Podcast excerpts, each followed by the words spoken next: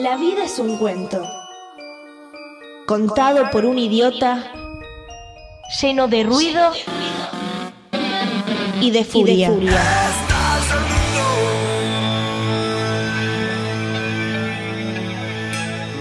Que no significa nada. El sonido y la furia. Un programa no solo literario.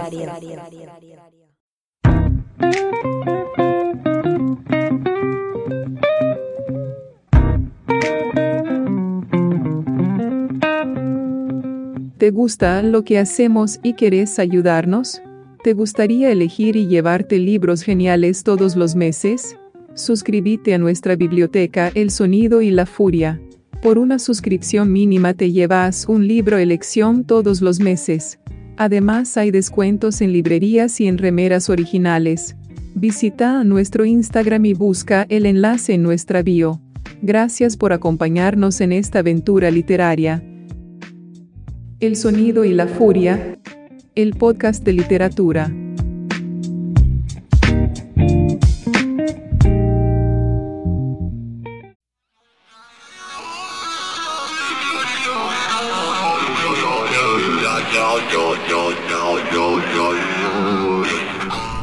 El sonido y la furia. furia.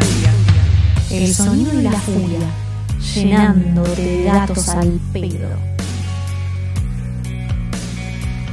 Decía Nietzsche, la vida sin música sería un error y en este capítulo de verano vamos a estar charlando sobre nuestra segunda pasión y sobre lo que viene por detrás del sonido y la furia, o sea, el sonido. Vamos a hablar de rock, pero también sin pasiones la vida sería un error. Y por eso convocamos aquí a Emanuel Rosso desde Córdoba con quien compartimos una pasión que son los Guns and Fucking Roses, así que se vienen episodios sobre música y en este caso la música que nos marcó, por lo menos en mi caso, Emma, te adelanto, es la banda de sonido a lo largo de mi vida. Es la banda que más veces he vuelto y que nunca me defraudó, espero que no suceda, no creo que vaya a suceder ya a esta altura, pero bueno, ¿cómo, cómo viene tu, tu experiencia por estos lados? Y a mí, bueno, hola Mati, antes que nada, hola la audiencia, gracias por invitarme. Y para mí los Guns son este, me remiten a mi infancia, ¿no? es como lo del eterno, pero también pasa lo, que, pasa con la idea del eterno retorno, cuando dicen que nunca se vuelve al mismo lugar, este, porque el lugar ya no es el mismo y vos tampoco.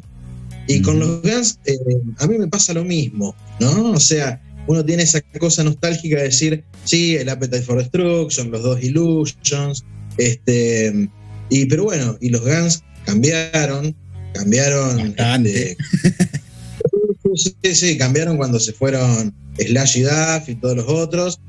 Este, y, ni siquiera, y, aún cuando volvieron Slash y Duff, aún hoy no son lo mismo que eran. Entonces. 60 años ya tienen. Exactamente, bueno, y yo tampoco soy el mismo. Claro. Digamos, yo, claro, yo hasta el 2000 y pico, te diría que está bastante entrado el nuevo siglo. Este, yo seguía, seguía buscando a esa banda que viniera a suplantar eh, el hueco que había dejado Guns N' Roses en mi corazón. Entonces me pasé por Cherry, por algunas bandas este, de hard rock suecas y demás. Eh, y nunca encontré ese, me pasó, esa, banda. Yo me fui para este, otros lados directamente. O sea, Stoner, no sé, en su momento Natas, que debiera ser la banda que más veces vi en vivo, pero bueno, como Natas dejó de tocar en el 2010, lo han superado, no sé, Masacre, Pez, otras bandas, pero digo, Natas era algo que sí me absorbió en su momento y toda la movida Stoner. Pero bueno, sí, los Guns eran, eran los Guns. Y nunca dejaron de estar, más allá de que me he ido a otros géneros, ¿no?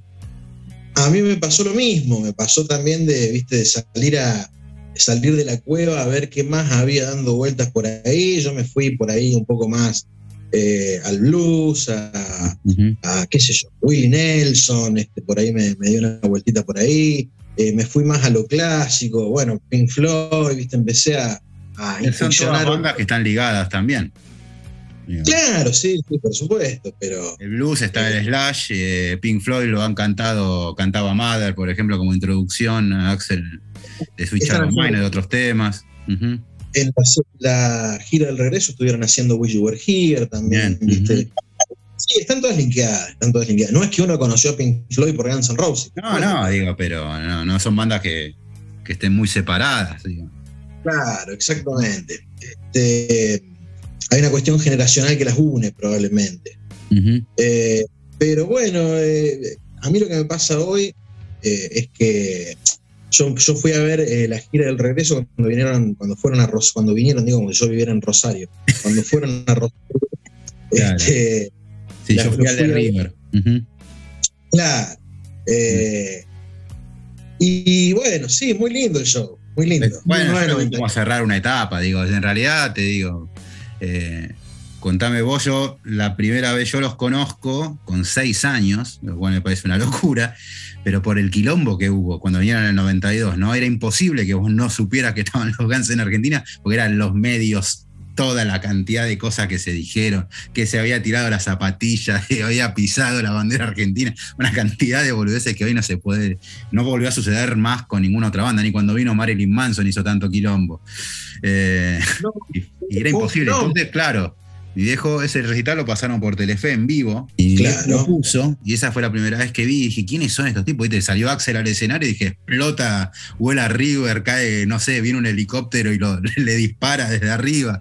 ¿Viste? Parecía como, Claro. ¿qué pasa? ¿Qué, qué hacen estos tipos? ¿Por qué tanto quilombo por una banda de rock? Fue un fenómeno. fue un fenómeno. quedé impactado. Creo que eso fue, lo tengo presente el momento en que lo vi, que arrancan, encima arrancan el recital con Welcome to the Jungle, o sea, de una manera total y listo. Y esto fue amor a primera vista, ¿no?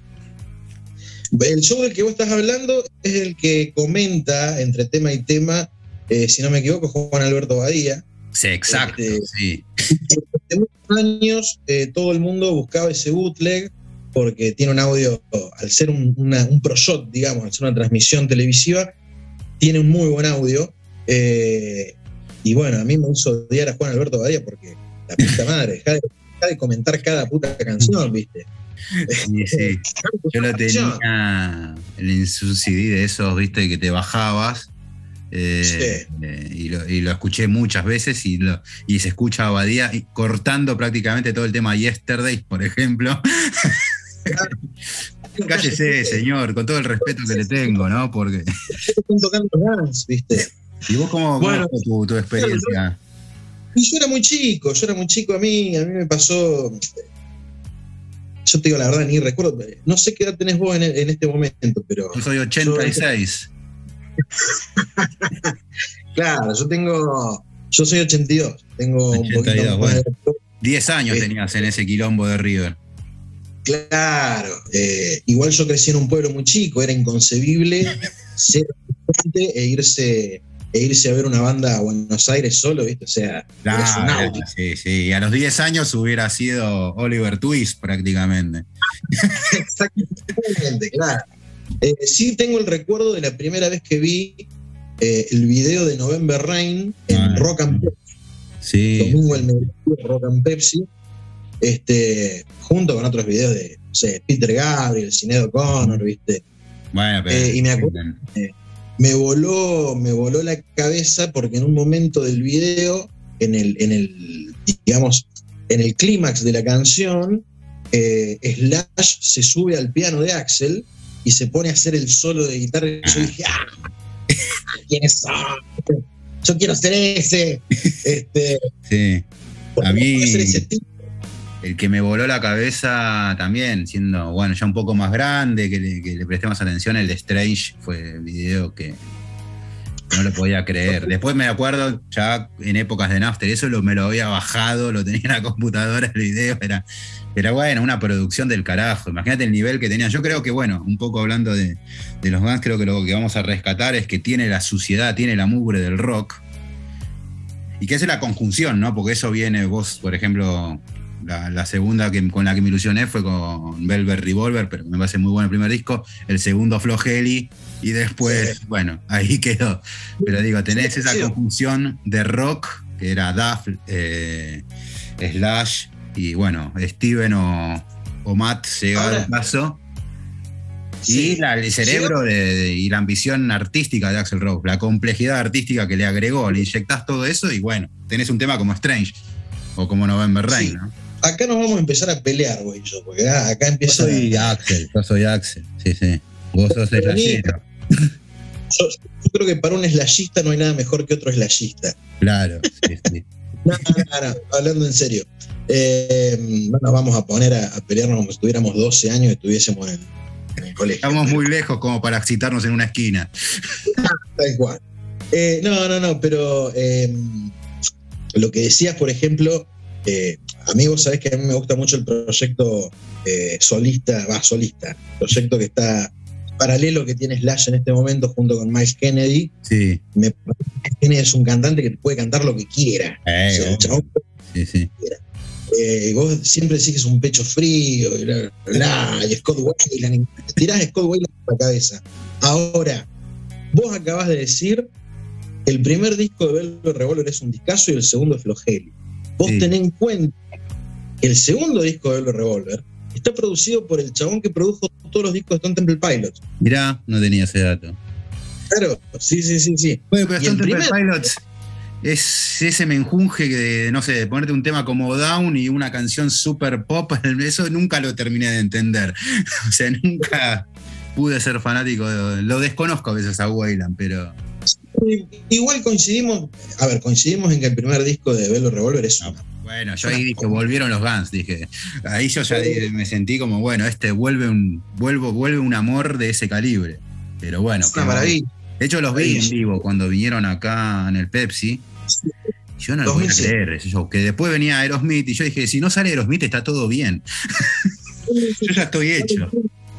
Fue en el Quilmes Rock. Sí, Que ¿quién Estuvo Juanse también este, con, los, con los ratones paranoicos. Se subió a una de las torres de iluminación. Después vino Evanescence. Evanescence. Sí. Evanescence Eh, bien, bien, no eh. esperaba nada, bien. Nunca, no esperaba nada y no me, no me, no me llevé nada. Sí, sí. Y después Eh, Velvet incendió todo. De hecho, fue Sí, tan bueno sí. que le metieron una fecha para el día siguiente o el otro en obra. Está libre de obras, visto. Toquen de vuelta. Sí, sí, me acuerdo, me acuerdo. Una bomba. Y bueno, fue la primera vez que vi a Slash también, ¿no? Que. que Slash Vos sabés que creo-. Creo que yo también. Eh, y después, bueno, después vino Aerosmith, que también, bueno, Aerosmith tienen dominio del escenario Bueno, eh, mirando desde los 70 los chabones, ¿viste?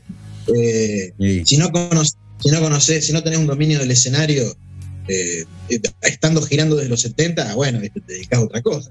No, bueno, Eh, pero sí, pero sí. Brodman del, del, del ojete, sí, terrible. Sí, Y bueno, eh, pero Velvet incendió, incendió todo.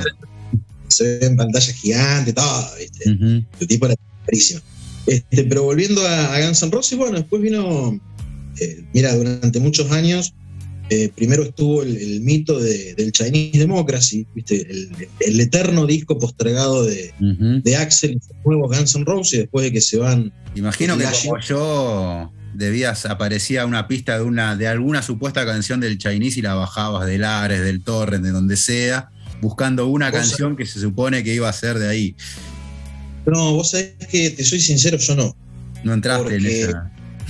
No, no entré en esa, sí entré en la de los bootlegs de, de- de la primera época, digamos, ¿no? Del 85 al 93, de bajar bootlegs, de, de buscar, de irme acá a las galerías cuando todavía existían las disquerías, porque acá en Córdoba creo que quedan dos disquerías o una, Mm. y de recorrer galerías y antros y cosas de, de usados, buscando bootlegs, que son, digamos, discos no oficiales, pero editados en, en CDs, color plata, ¿me entendés? Este, Ujú. todo muy cheto, muchos de esos importados, alemanes, italianos, este, a los nuevos Guns, a los, a los New Guns N' Roses, como se, como se les suele llamar, eh, no les di bola, te digo la verdad, no les di bola. Para mí, sin Slash no era Guns N' Roses. Este, yo sé que, yo sé que para vos, bueno, de todas formas, el Chinese Democracy lo compré en su momento. Claro, sí, sí. Sí, lo compré, me parecieron, me pareció que había algunos temas buenos, había algunos momentos buenos. De todas formas, si vos te fijas en el booklet de ese disco, hay seis guitarristas, o sea, No, seis sí, guitarristas. Usaron todo. Claro. La ¿viste? O Buckethead, sea, quedó que Buckethead estuvo dos años nada más, pero bueno, Buckethead grabó algunas cosas. sí. Entonces, bueno, es un disco que está hiperproducido, eh, con algunos momentos buenos. Yo te soy sincero y no te estoy exagerando y no te estoy mintiendo. En un cumpleaños mío, que me pasó un poquito de copas, terminé usando ese disco de posavasos. Esto es real lo que te estoy contando. Eh, y mm, esas pendejadas, ¿no? Que tiene, bueno, eh, pero bueno. Y después, eh, después de que terminó el mito del Chinese Democracy, me acuerdo que nos juntamos con un amigo muy slashista también y decíamos, el Chinese Democracy no existe, no va a salir nunca. Bueno, salió el Chinese Democracy. Salió y vinieron, yo lo fui a ver también en ese 2010, cancha de Vélez. Que bueno, yo no soy. Vino y estuvo bien, pero obvio, ¿viste? Mirá si está Axel solo, decís, ¿dónde está? No. Más allá Sí. que estaba Robin Fink, que lo quiero porque era de Nachis Ney, pero no, no, no lo pude, obviamente que no. No los pude querer Y- mucho nunca. o sea, Después vino todo el, el tema del Not in, in This Lifetime Tour, el, el- tour del regreso, digamos, ¿no? Del regreso de y Duff. Este, otra cosa que también, eh, digamos, cada vez que la prensa abordaba algunos y, y bueno, y se vuelven a juntar en nosotros, y, no- y yo, eh, a ver, así como siempre dije que el Chinese Democracy no iba a salir, todo un visionario, este, también dije que los Guns no se iban a juntar nunca bueno, más. yo también lo pensé, yo no lo, no lo creía posible. Más, no había chance, no había ninguna chance. Y de golpe, en el 2015, si no me equivoco, 2016, este, sale, salen las primeras imágenes de Axel y Slash, ¿viste? Y vos decís, ah, la mierda. Y yo esa Esto es pensé que no la iba a ver. Yo esa No. creí que no iba a suceder nunca. Pero bueno, la torta era gigante, pero bueno, viste, no es gente que necesite, digo, no creo, creo que Axel diga, che, voy a hacer para mi jubilación, ¿viste?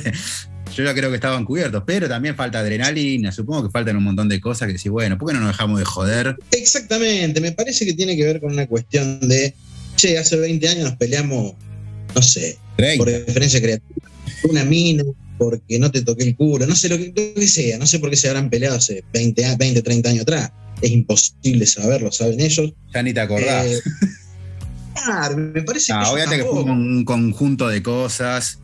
eh, Hace en Reddit le preguntaron a Slash con motivo de, de que está por sacar su, su nuevo disco, cuarto de estudio, con los Conspirators, y, y octavo en total, contando los discos de estudio, contando los discos en vivo.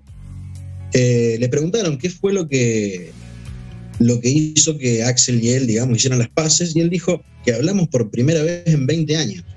O sea, vos te reencontrás con un amigo que no ves hace 20 años. Y no le vas a tirar todas las echadas en cara, viste, juntas. Y no, yo, te- teníamos 20 años menos, éramos dos pendejos. Sí, a ver.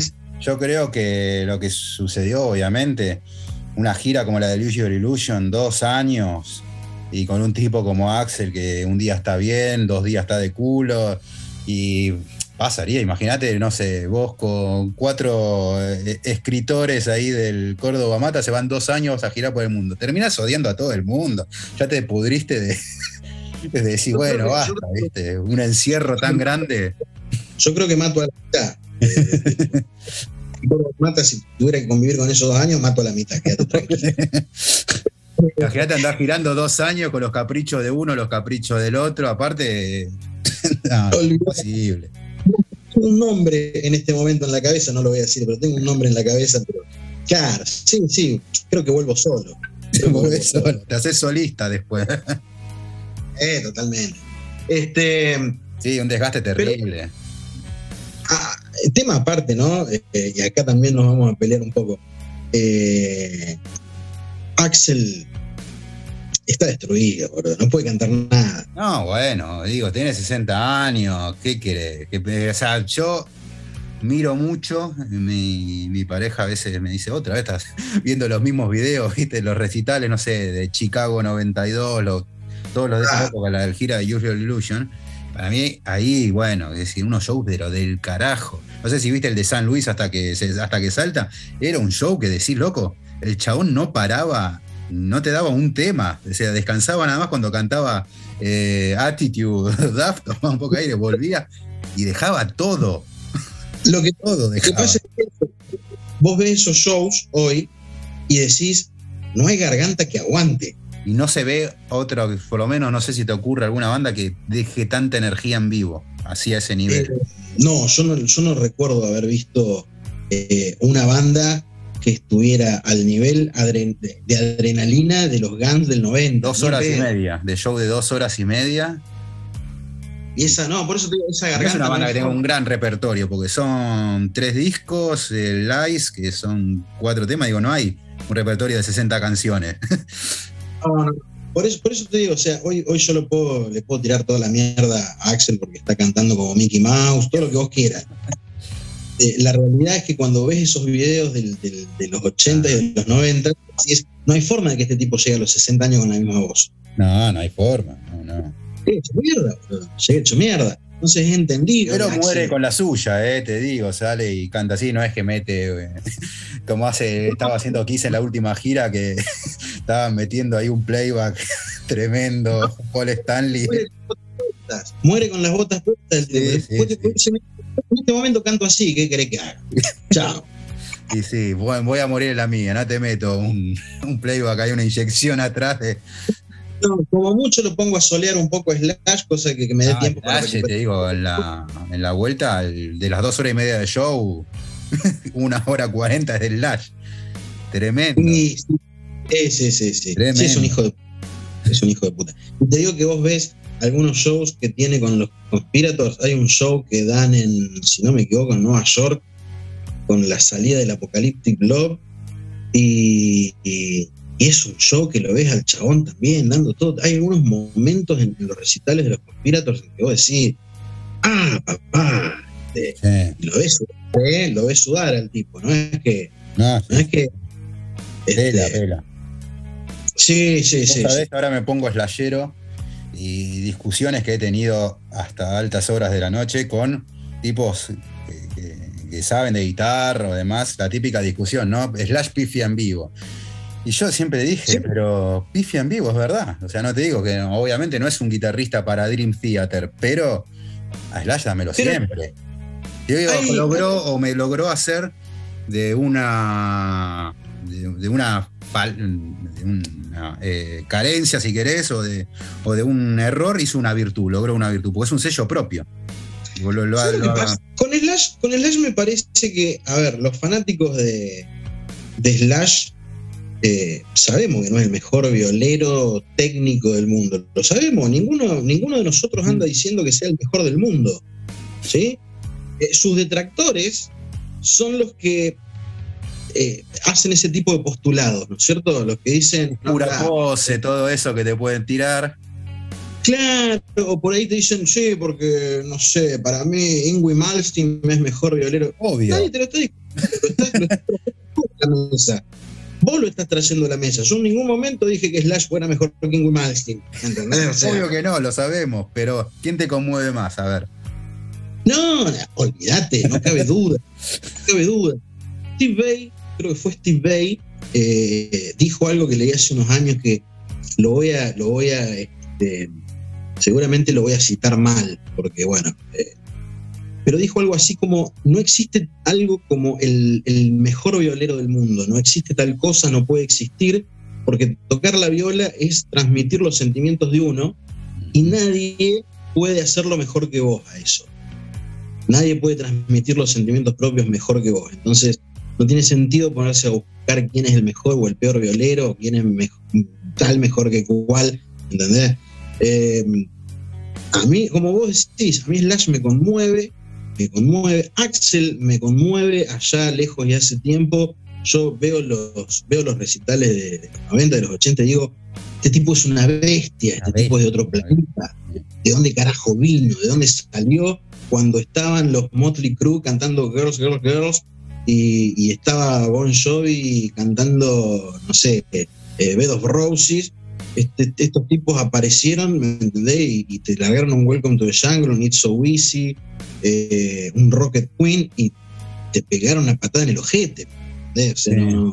A mí me justamente esa aparición eh, con el Appetite, pero ya previo la, la cabeza de, Axel de decir, vamos a ser la mejor banda del mundo. Pero no, te, no lo dudó nunca.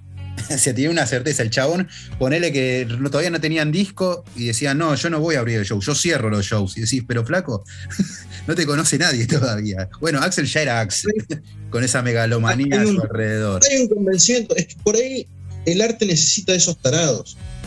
El arte necesita de tarados como esos, el arte necesita de tarados que digan, eh, yo estoy haciendo esto para pasar a los libros de historia, estoy haciendo esto este, para ser inmortal, ¿entendés? Eh, y porque son los que están tan convencidos que lo terminan haciendo. A ver, suena re autoayuda pedorra. No, pero digo, pero. Bueno, pero en el caso de este sería pedorra si el chabón se la creyera y después no pela nada. Ahora el chabón se la creía y después te cerraba el culo. Esa es la diferencia, ¿no? Exactamente. Ojalá tuviéramos más de esos. ¿Me entendés? Sí, obvio, ¿no? Es como que te diga eh, no sé, yo, imagínatelo, pensarlo en términos de literatura. Digo, publico una novela y no, no la verdad, eh, yo voy a publicar en la editorial que yo quiera, que te pongas así, porque sé que lo que tengo es una bomba. Ahora, si después encima es una bomba, y listo, olvídate. Claro, tal cual. Exactamente, exactamente.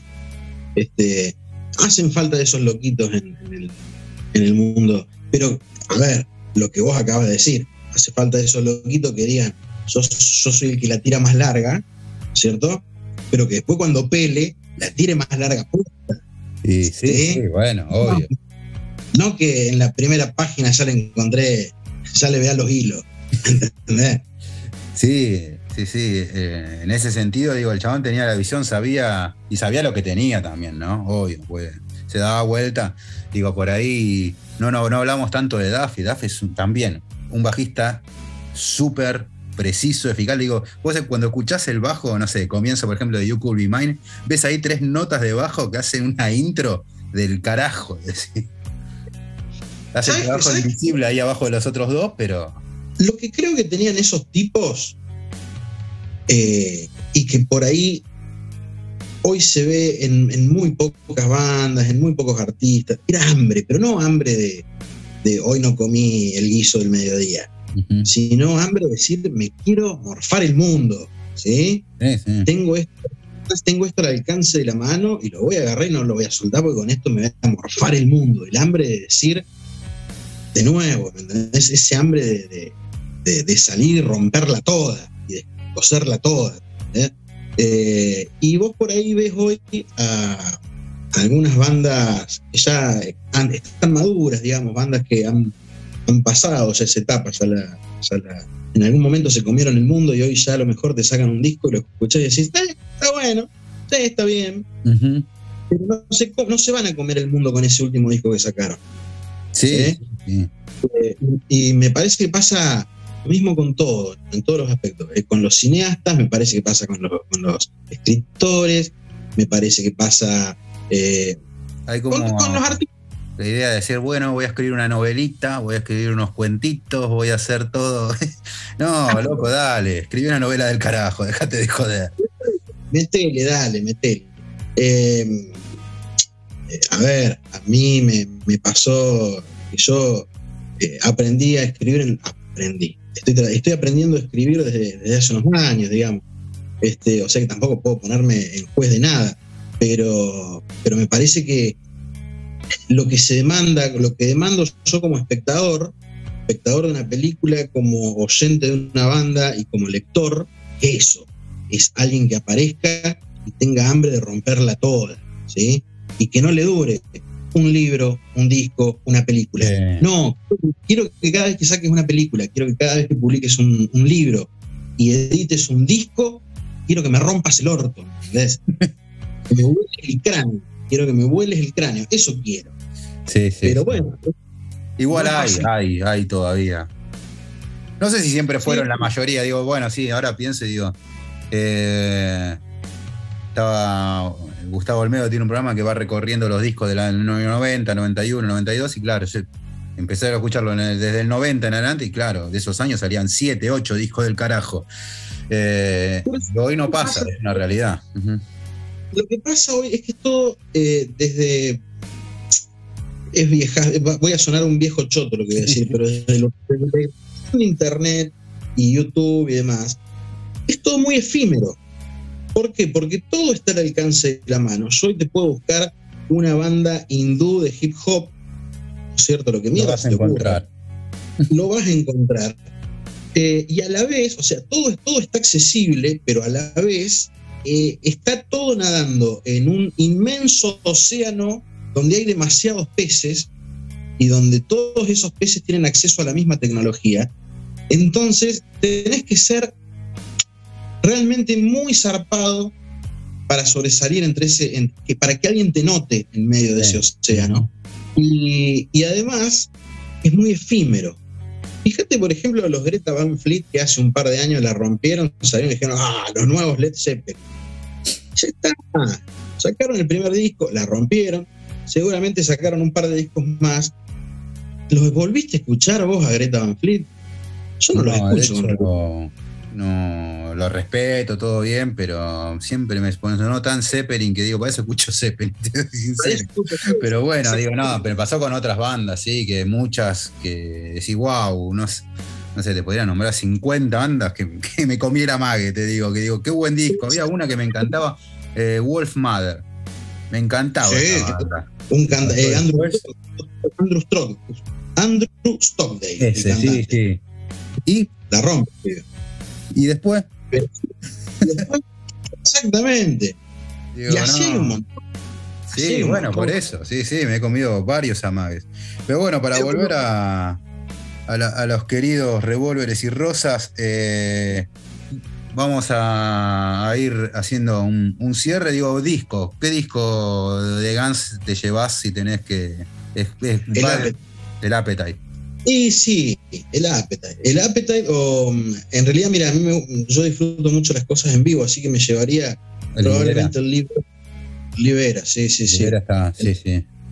El. Libera, porque sí, la- la- ese, ese sonido en vivo que tenían, viste, te vuela la cabeza. El sonido Sí. en vivo que tenían te vuela. Así que sí, probablemente el Libera. Voy, voy a retirarlo del appetite porque, bueno, es también. Pero bueno, está bien. Disco de estudio, el Appetite.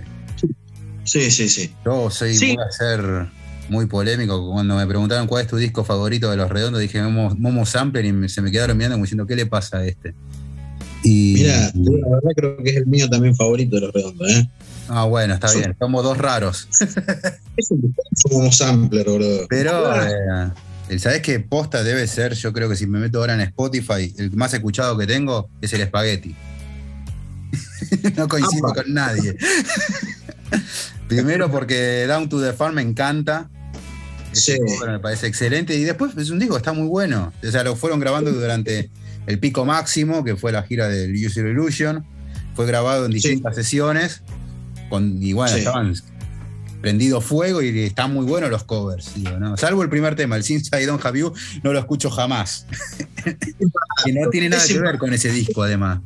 No tiene nada que hacer ahí en ese disco. No, no, pero yo lo escucho, es simpático. Mira, eh, el, el espagueti a mí es un disco que mm, me gusta, ¿eh? Me gusta. Está bueno. Eh, el tema es que un disco de covers, entonces, viste, por ahí eso le resta, le resta. Sí. Pero tiene algunos momentos, Ain't It Fun, que es un cover de... Temazo, Oh, por temazo. temazo. Eh, de- y que termine así, todo saltando, I don't care about you, fuck you. O sea, Y, y con el Eh. tema escondido, eh, que es un cover de Jack Hanson. sí, que ese lo agregó Axel sin decírselo a nadie.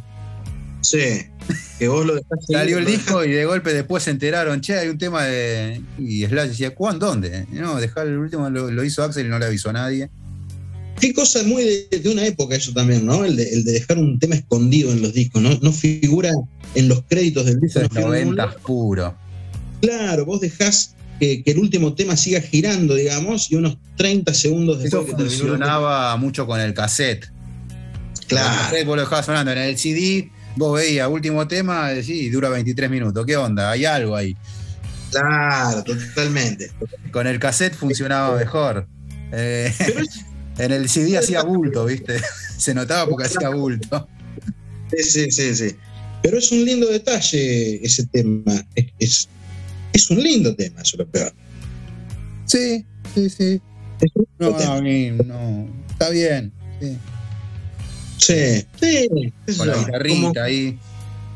sí, como detalle. Pero está, eh, por ahí tiene el encanto de lo simple y lo crudo, ¿viste? Que por ahí veníamos de, de los dos Illusion, que eran dos discos hiper producidos. Claro, sí, Eh. bueno. Si no fuera eso, porque no sé, porque lo tengo como más escucha, pero obvio, el Your Illusion Celeste fue el primero que tuve, lo gasté y sí, me, ahí me, me volví loco con ese. Ese, pues me tuviera que quedar con uno, me quedo con ese. Aparte tiene un arranque con Civil War, eh, 14 Years, Yesterday, Knocking on Heaven's Door, así, una, una seguidilla de cuatro temas que decir, por Dios. Sí, sí, sí. Qué bestias, qué bestias. Tiene además ¿no? el Don't Cry, que eh, el mejor Don't Cry, que es el alternativo. El Don't Cry alternativo. Es mejor O sea que- vos- No, pero hay una cuestión de percepción, porque si vos tuviste primero el azul, quiere decir que primero escuchaste el Don't Cry alternativo, Sí. y cuando escuchaste el Don't Cry original, te quedaste con la idea de que es una cagada. De que No, es no es una cagada, está bien, pero fuerza más la voz en el alternativo, está, está bueno. Hay una versión Puede en vivo, lo tocaron un par de veces, el alternativo en vivo. Está bien, tiene buenas lyrics, está Sí, bien. Es como. Sí, sí. Sí. Tiene mucho sentido hacer una. Dentro del mismo disco, digamos, eh, una versión alternativa de un tema eh, en el que musicalmente no le cambias nada, le cambias la, La letra, sí. Pero la verdad que el alternativo es un- tiene muy linda letra también. Sí, sí, está muy bueno, está muy bueno. Sí. Y después, bueno, me- cierre con My World nunca lo entendí, no sé qué experimento quisieron meter ahí. Pero bueno, está bien, era la época y jugaban con las máquinas, ¿viste? Sí, y ahí ya estaba Axel asomándose con toda su, con Sí. toda su intención irse para, para el lado de la industria. Por el lado de Inch Nails. Tenía, de hecho, Claro. tocaba con una remera de Inch Nails. Claro, viste, estaba asomando Nails. le ¿Te acordás cuando sacó eh, Oh My God, año 97, 98, para el la película esa horrible de, de Schwarzenegger? Sí, un tema muy apropiado para semejante película, ¿eh? Ah, Con. Dave Navarro en guitarra. ah.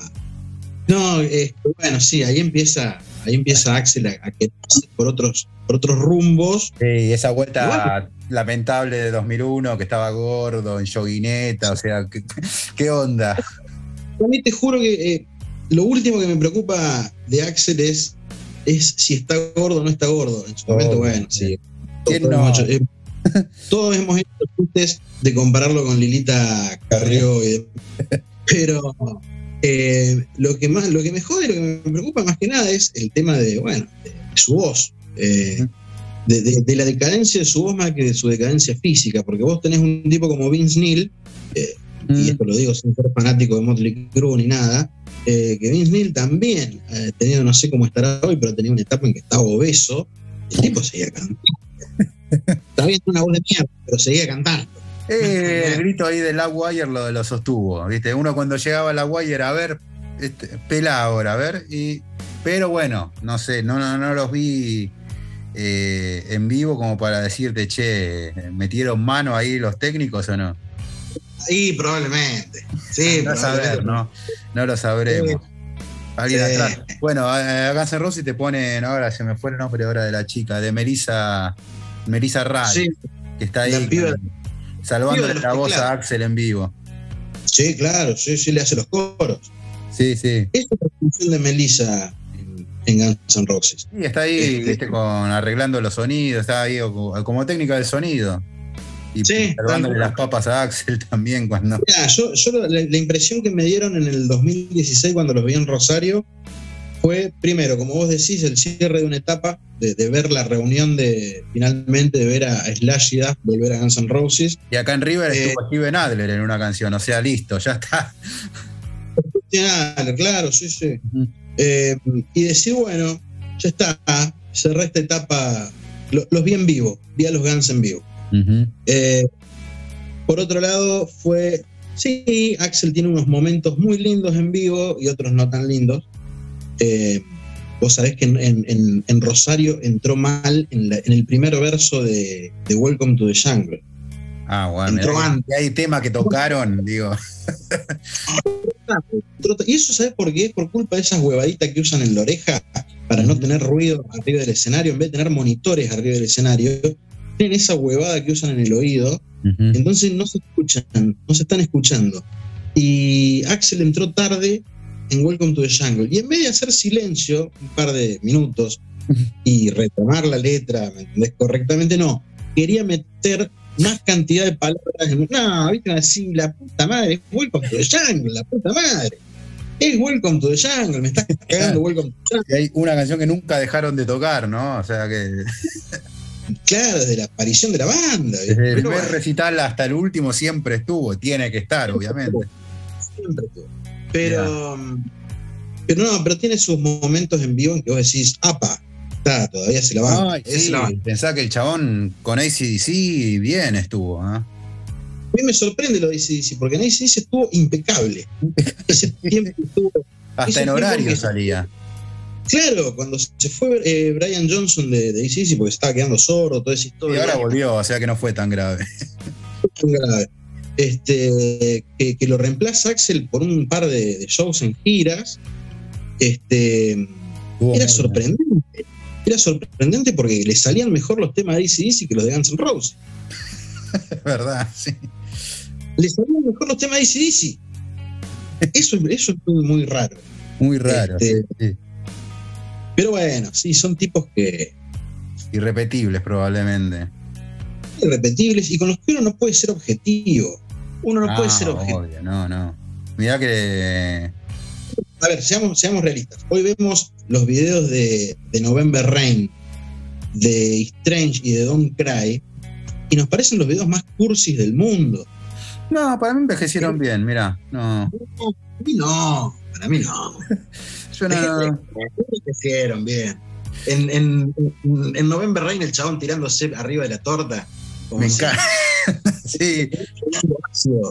Eh, hay- hay- están cargados de mucha cursilería, que eso es muy de Axel. Axel es un tipo, me parece que es un tipo muy cursi. Me parece que igual que Maradona, ¿viste? Eran tipos que. sí, pero se la dan- sí, a ver, vos me decís, eh, no sé, armemos una banda y yo te caigo con una bandana en calzas y una camisa leñadora, me decís, ¿qué haces vestido así? Ahora marcó estilo propio, o sea, marcó, todavía lo recordamos así. Exactamente. Pero era una época en que los videoclips tenían esa, esa costumbre de querer contar una historia. Entonces vos tenías Always de Bon Jovi, que es un espanto. Este, que Es es verdad, ese, ese pintor rubio que nunca entendí por qué está en cuero, decís, ¿por qué pintas en cuero, hermano? totalmente innecesario. Este, o lo, o qué sé yo, o Imaging de Aerosmith, ¿me entendés? Que se metían con realidad virtual y no sé qué pelotudez. Y en el caso de los Guns, bueno, estaba esta cosa de Axel una superproducción. No sé, vos sabés que la, la iglesia de November Rain la mandaron a construir, mirá si tendrás presupuesto. Claro, estaban cagados en guita, lo que querían. 20 Sí, lo palos verdes para un videoclip, decís, ¿qué onda, boludo? Es una locura.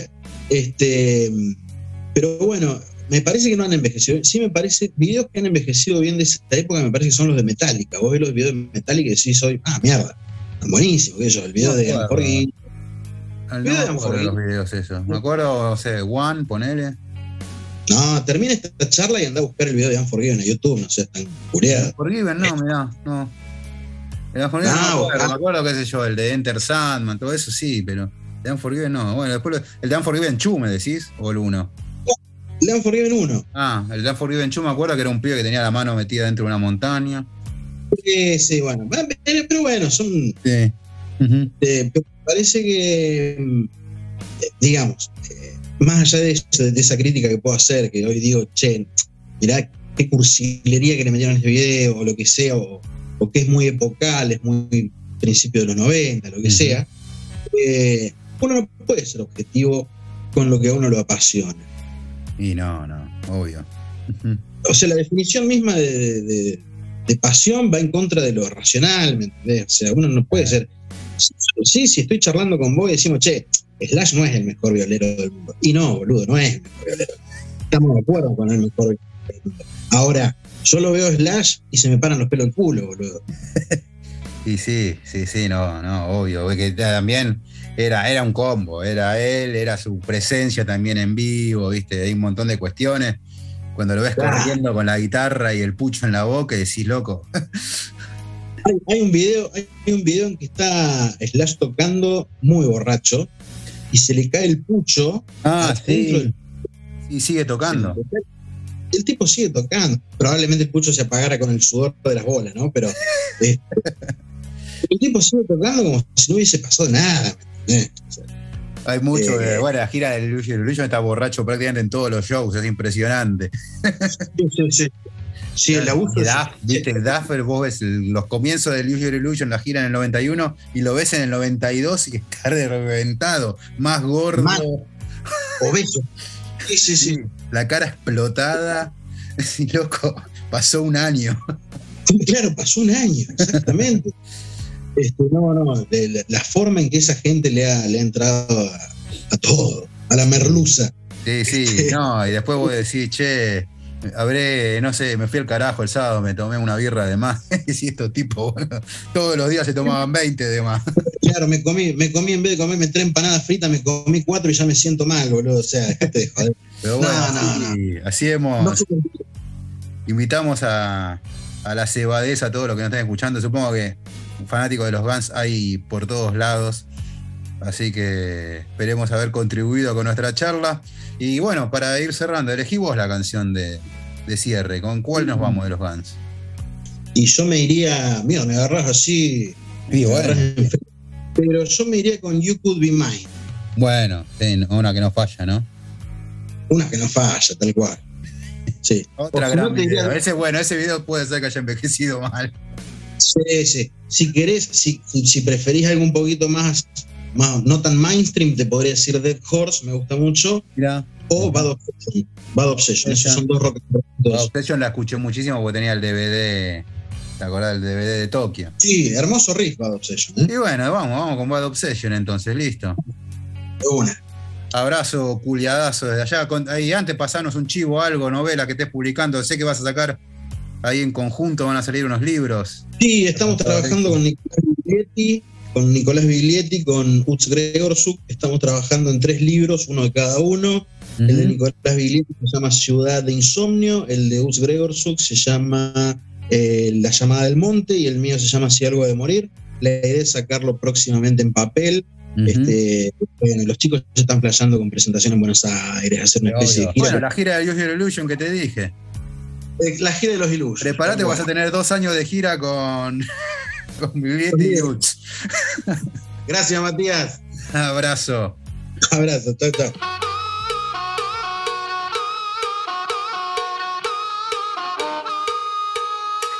El sonido y la furia. Furia.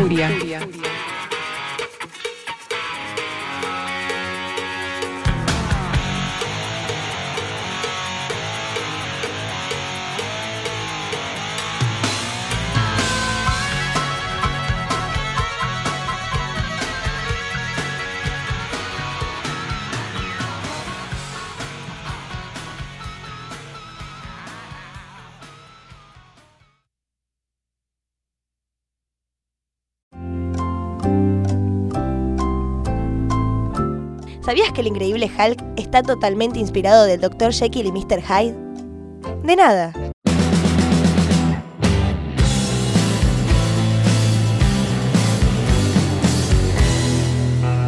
El sonido y la furia, llenándote de datos al pedo.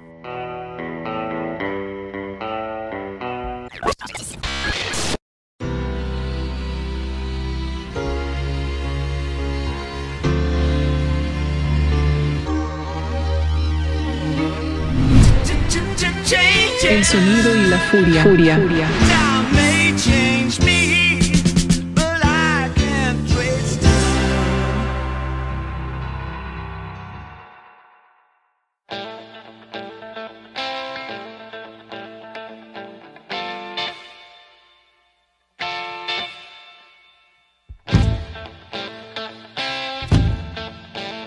Bienvenido a todos y a todas a este episodio especial del Sonido y la Furia que viene como a, suplir y a combatir contra el verano y contra estos climas extrañísimos que estamos viviendo, pero porque vamos a hablar de uno de los artistas más extraños, eh, más maravillosos y a mi juicio, y no quiero exagerar, quiero ser objetivo, ¿no? El más importante del siglo XX, directamente, eh, por lo menos del siglo XX. Pero para nada, eh, no lo voy a hablar yo solo. Trajimos aquí, estamos eh, charlando con Juan Rapacioli, que eh, publicó su libro ya hace un tiempo, pero teníamos, nos debíamos una charla también desde que salió el libro, que se llama ¿Por qué, escuchar ¿Por qué escuchamos a David Bowie? que es por la editorial Gourmet Musical y que estamos ansiosísimos de leerlo. Pero primero, ¿cómo estás, Juan? Bienvenido. Buenas, ¿cómo va? Gracias. Bien, bien, acá estamos.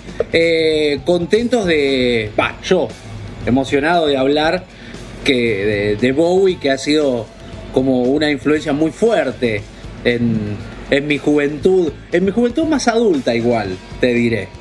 Yo lo agarré de grande, no, al- no, al- no de la adolescencia. ¿Cómo llegaste vos a David Bowie? Mira, mira, mira, de, de- bueno, bueno, son, hay, hay muchos Bowies, ¿no? Hay Como hay muchos momentos para, para entrar, me parece. Eh, y hace, hace tiempo ya, obviamente, eh, pero tam- tampoco fue, me parece que no es, bueno, por ahí cada uno debe, debe tener su, su propia historia con, con Bowie, ¿no? Como con cada artista, Eh, pero me parece que, que suele ser un artista al que se le llega por ahí un poco después de la, de la explosión de la, de la adolescencia, eh, me parece. Eh, a mí me pasó también lo mismo. Yo, como que cuando lo conocí, eh, digamos, venía escuchando otras cosas y, estaba por ahí, me parecía interesante, me parecía como llamativo, pero no, no, era, no fue el momento, ¿no? Yo estaba como en, otro, en otra etapa, era- venía escuchando una mezcla, una mezcla loca, ¿no? Estaba entre, entre The Doors y el metal, ahí estaba como, estaba como buscando entre el hipismo y el metal, no sabía bien cuál era la, no sabía cuál, qué- entre, entre, entre Spinetta y, y Black Sabbath, ¿viste? Bueno, estaba, estaba como, no, no sabía bien qué, qué pasaba y, y recuerdo, recuerdo que fue, bueno, hace mucho ya, ¿no? Hace, hace 15 años tal vez. De esto me acuerdo un, un personaje en La Plata, cuando yo estaba, estaba estudiando cine en La Plata, y, me mostró, me mostró a Ziggy Stardust, ¿no? Me, me mostró este personaje y me llamó la atención, me acuerdo, y me llamó la atención, pero, pero era bueno, era algo raro, era como bueno, y con el tiempo, bueno, eso se quedó ahí, esa inquietud, luego se fue convirtiendo en, en algo más grande, en una curiosidad y luego algo, y ya después, bueno, un tema ahí para, para estudiar. Claro, eh, eso, eso aparte porque yo supongo que todas las cosas que uno estudia desde el punto de vista teórico, vamos a ponerle así, o analítico, eh, tienen que ver también porque empezaron a gustarnos eh, muy fuertemente, ¿no? Uno empieza desde el lado subjetivo siempre. Sin duda, sí, sí, tiene, tiene necesariamente se empieza por, por la escucha, ¿no? Por el placer de la escucha, de la lectura, de, o sea, me parece que eso es como, sí, sin eso no, no, no sé si da para, para, para estudiar algo, ¿no? Que uno, le- a menos que sea, bueno, una tarea específica de, de un trabajo o algo así, pero Claro, vos sabés que yo llegué, eh, yo recuerdo que llego a, a la figura primero de Bowie. Mira, hay dos artistas con los que yo llegué con una película. Mira lo que te voy a decir. llegué por una película. una película, pero Sí, Claro. yo llegué. Y los dos del, del mismo, del mismo director. O sea, de Todd Haynes con Velvet Goldmine. Eh, dije, Claro. ah, qué interesante Bowie, dije yo. Porque sabía que ese Claro. no era Bowie y me gustaba más que no sea Bowie.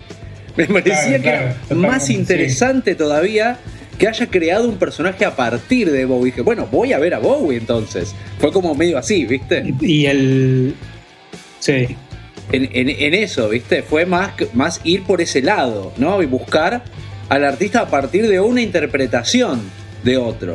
totalmente, totalmente, que a la vez es algo muy, de, de- muy, muy propio de Bowie, ¿no? exacto, exacto. Nunca mejor, eh, mejor puesto que él siendo una interpretación constante, ¿no? Exacto, sí. Y, Y el otro fue Dylan. y el otro fue Dylan, exactamente, sí, por el mismo, Claro. mismo director. En realidad a Dylan ya lo veni- le venía prestando atención antes y cuando salió la, salió la película dije, bueno, Dylan, eh, Todd Haynes, tengo que verla. Tengo que verla. ¿no? Totalmente, Y me voló el marote. porque- que a su vez también, también pensado como un artista de, de- de máscaras, ¿no? Y- Muy, Una figura muy, que influ- influencia bueno, a, a muchos artistas claramente y a Bowie en particular también. Claro, me- a mí me, bueno, por un lado porque me pareció interesantísima la idea de Todd Haynes, ¿no? De, de cómo él miraba esta interpretación y volver la historia de, de Bowie y de Iggy Pop una especie de policial, ¿no? Totalmente. Claro, porque la vuelve como una especie de policial de enigma. Y, Exacto. Pero claro, fue más interesante porque plantea el mundo del glam atrás que había en todo eso, ¿no? En lo que, en donde se cocinó la cabeza de Bowie, ¿no? En, en ese sentido. Claro. Contame vos, vos cómo lo viste, cómo, qué, qué fue lo que más te fascinó para ponerte a estudiar. A digo estudiar porque uno cuando escribe un libro como el que hiciste vos, es- se pone a estudiar. Eh, bueno, como te decía, la, primera impresión lejana fue la de Ziggy Stardust, eh, que me llamó obviamente la atención, ¿no? todo, todo su, todo su trabajo, digamos, no solo musical, sino visual, el pelo, me acuerdo, los shows, esta relación con, con Ronson, este, digamos, toda esa cuestión andrógina, eh, alienígena, bueno, todo eh, eh, completamente salvaje, sexual, eh, bueno, todo ambigua, bueno, to- todo eso, por supuesto, pero, pero no, ahí no fue como que eso fue lo que más me enganchó. Lo que más me enganchó fue volver un, ir un poquito más para atrás y escuchar Honky Dory. Honky Dory, Honky Dory creo que fue como, ahí sí dije, ah, este disco, bueno, fue como esos discos, ¿no? Que esos discos que, que te pegan profundamente y que, que son como que, te- que decís, ah, bueno, acá hay algo, una puerta que entras como a un lugar y decís, ah, no, me está hablando a mí, ese es ese efecto, ¿no? De, los mejores discos, no sé, cuando uno escucha, qué sé yo, pueden ser un montón de discos, podríamos, estamos hablando de Dylan, podríamos, hablamos de Pineta, qué sé yo, podría ser eh, algún disco de Charlie, bueno, etcétera, muchos, eh, y, eh, y como que son una puerta, ¿no? Parece que te están hablando, que te están hablando a vos. Eh, y Honky Dory fue eso, fue, fue totalmente, y, y eso me llevó a, a leer las letras, y bueno, ahí- obviamente ahí empezó mi, mi cosa también de, de- de- de- antes de escribir notas sobre, sobre artistas, esas cosas, era como la cosa de, bueno, leer las letras, ver qué, qué está pasando, qué está diciendo. Y, y me, y me gustaba también porque al principio no lo entendía. ¿Qué, ¿Cuántas cosas está diciendo Bowie? O sea, que en Honky Dory habla de muchas cosas que, que no son. O sea, tiene, es un disco que tiene esta cosa pop, esta cosa divertida, eh, un poco, digamos, eh, medio Elton John, ¿no? De, de música de, de- muy basado en el piano, este, baladas de piano, ¿no? Pero, pero cuando escuchás lo que está diciendo, no es sencillo, ¿no? no está, está hablando de Nietzsche, de la Golden Dawn, habla de, hay un fantasma ahí del, del, del nazismo, el superhombre, estaba en una, estaba en una. Estaba en una. Estaba- sí, sí. ¿Cómo le copaban la Golden Dawn ahí al principio, ¿no? De- del al siglo XX, Estaba- ¿no? Sí, totalmente. to- to- todo, toda la escuela de, de lo Crowley. ¿no? Y Alistair Crowley. Después eso se va para el lado también. Bueno, se le va profundizando eh, hasta llegar a un punto muy crítico, ¿no? Pero, pero sí, sí, se va metiendo en el cuarto camino. eh, ahora no me acuerdo de Gurdjieff.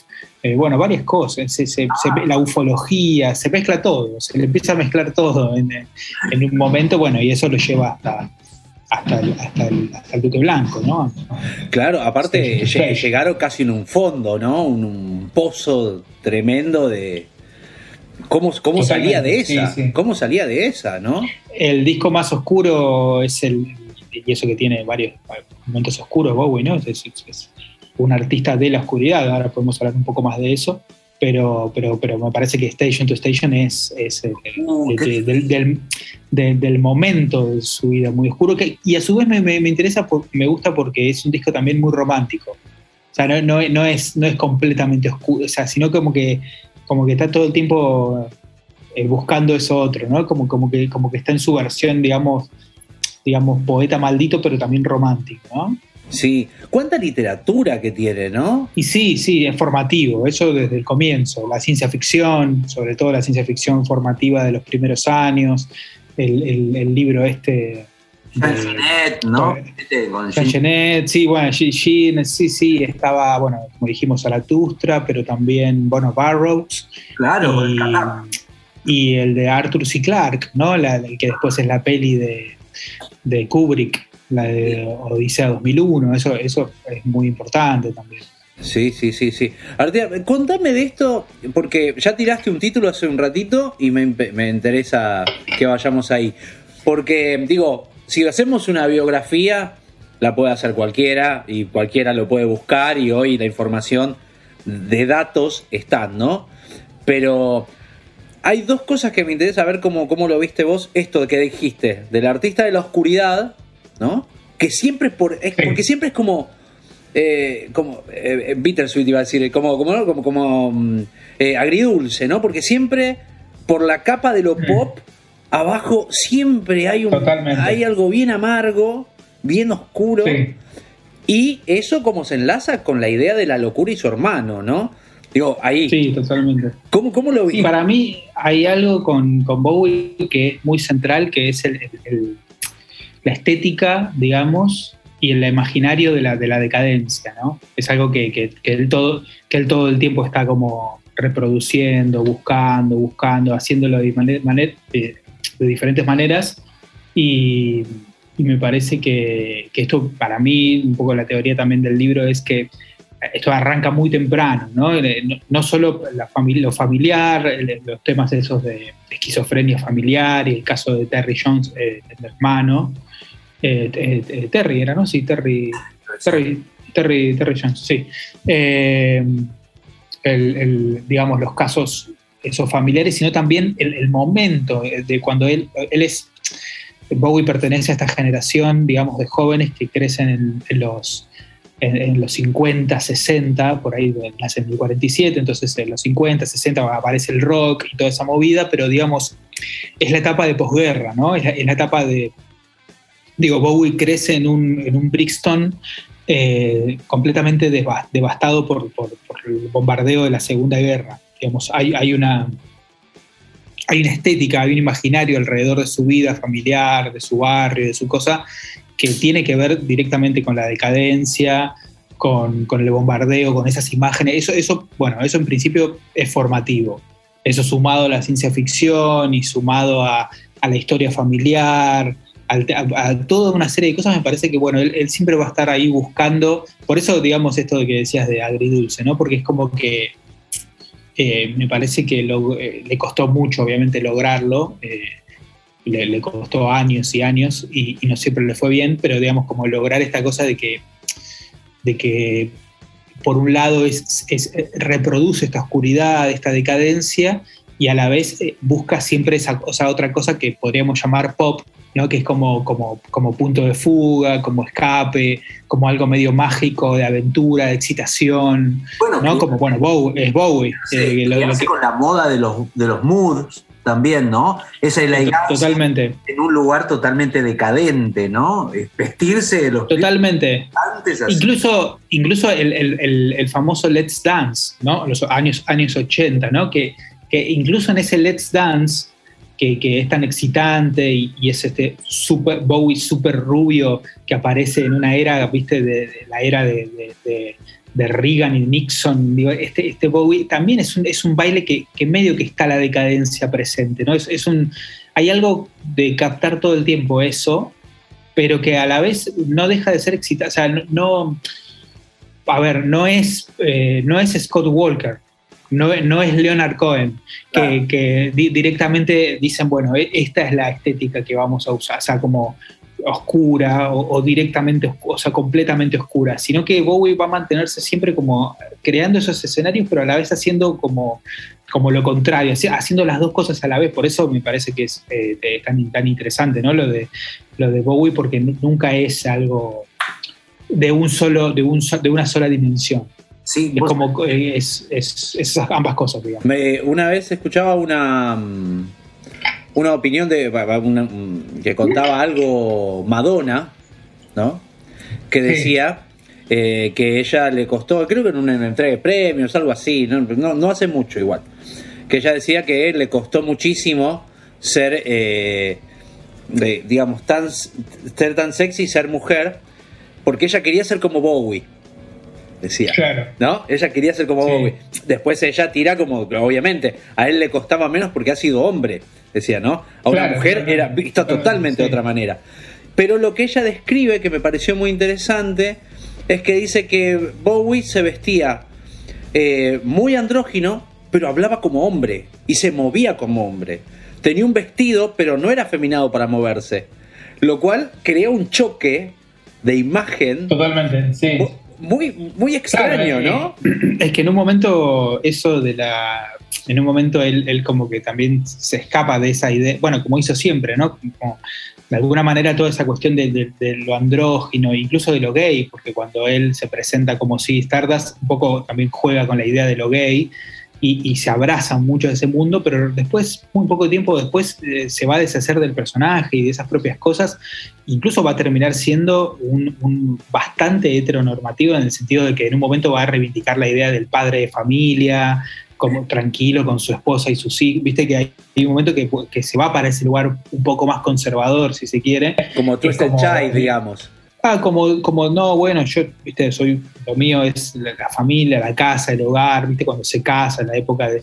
Y hay algo ahí entonces que es raro, que es como, como haber, sido como, como haber dicho que era gay, después haber dicho que era bisexual, después no decir nada, después cambiar completamente. Es como, como todo el tiempo hay algo de, de generar como efectos, estrategias, cosas, cosas que, que obviamente generan mucha habladuría alrededor y eso le ha servido también como, como un estratega también, digamos. Claro. ¿no? Era muy, en ese sentido Bowie es como, en algún punto, nunca dejó de usar sus, sus técnicas de publicista que, que alguna vez estudió cuando y trabajó, viste que él traba, uno de sus primeros trabajos que gracias al padre fue trabajar de, de- de publicista en un, un breve momento.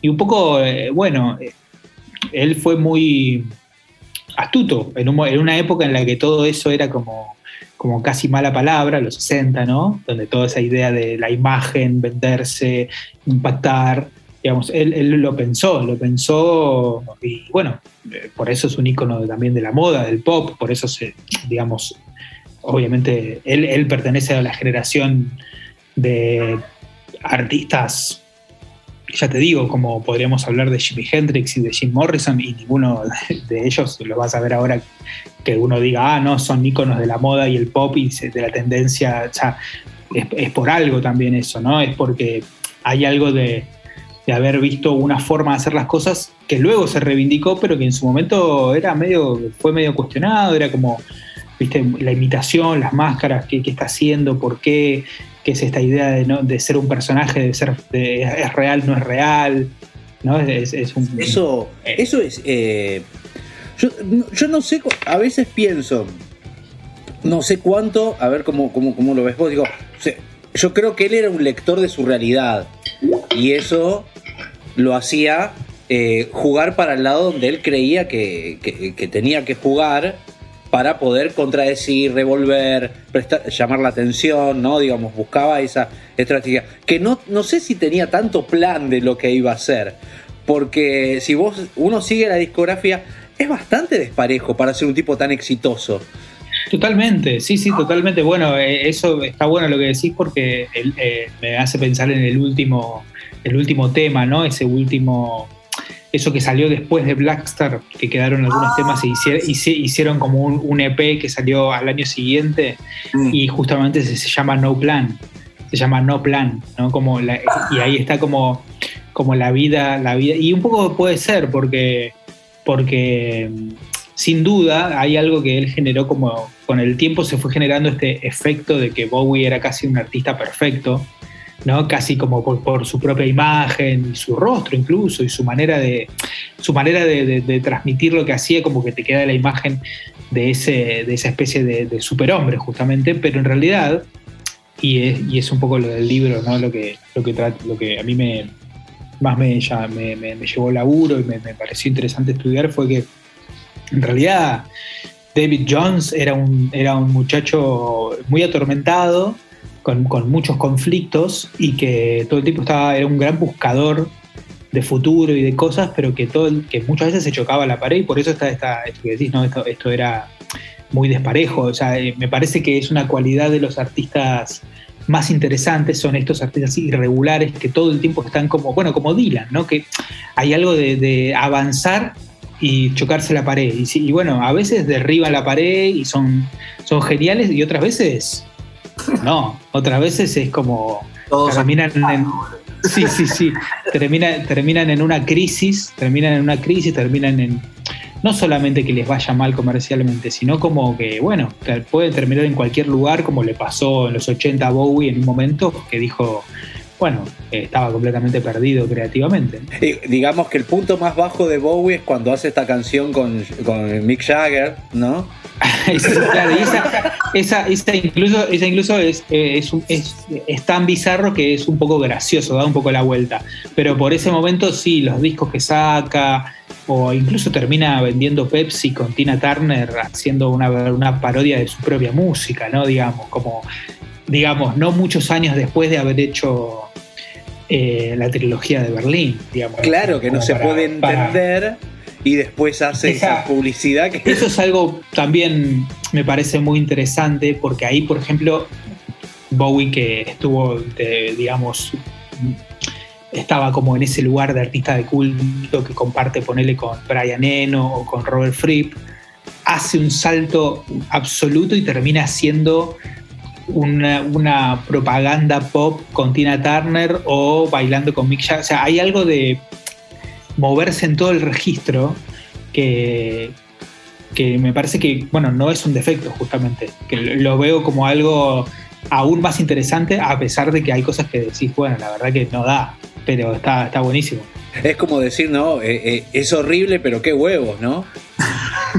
Es algo que solo, o sea, termina siendo los que, lo que, lo que terminan eh, pasando con estos, eh, que terminan, terminan siendo, cuando lo ves toda la historia, decís, claro, eh, cerró su vida con Blackstar, pero antes hizo, hizo esto. Entonces, digo, no, no, no es que toda su vida fue, por ejemplo, como Scott Walker, por ejemplo, que es, que es un artista que decidió tener un registro, un lugar, una manera de moverse y que es completamente respetable y es un artista súper interesante que fue muy clave para Bowie durante mucho tiempo.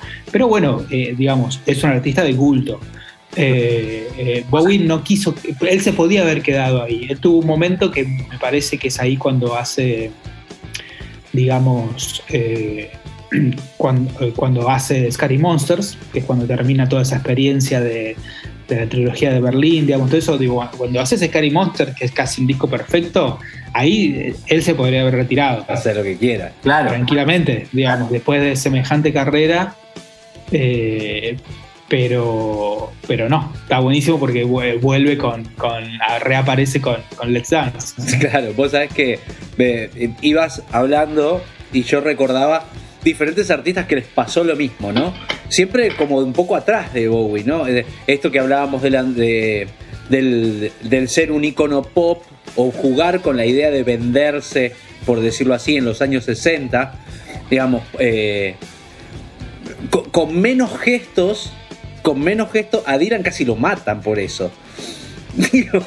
Sí, sí, bueno, sí, Dylan, Dylan es un gran ejemplo también de ese, de ese, de eso. Bueno, Dylan siempre es, eh, bueno, él es como un gran marcador de caminos, ¿no? Digamos, como ese, ese. Digo, cuando Dylan Eh, se sí. pasa al rock, se enchufa la guitarra, ¿no? Totalmente. Casi lo cancelan Sí, no, completamente. es, eh, le gritan tal famoso recital donde le gritan Judas. Judas le gritan, ¿cierto? Que Sí, gritan Judas. y- pero bueno, otro caso interesante de los 80, hace poco salió un disco de, de Dylan que recopila, digamos, esto, viste que siempre están apareciendo en nuevos, nuevas grabaciones de Dylan, parece que nunca dejó de, de grabar.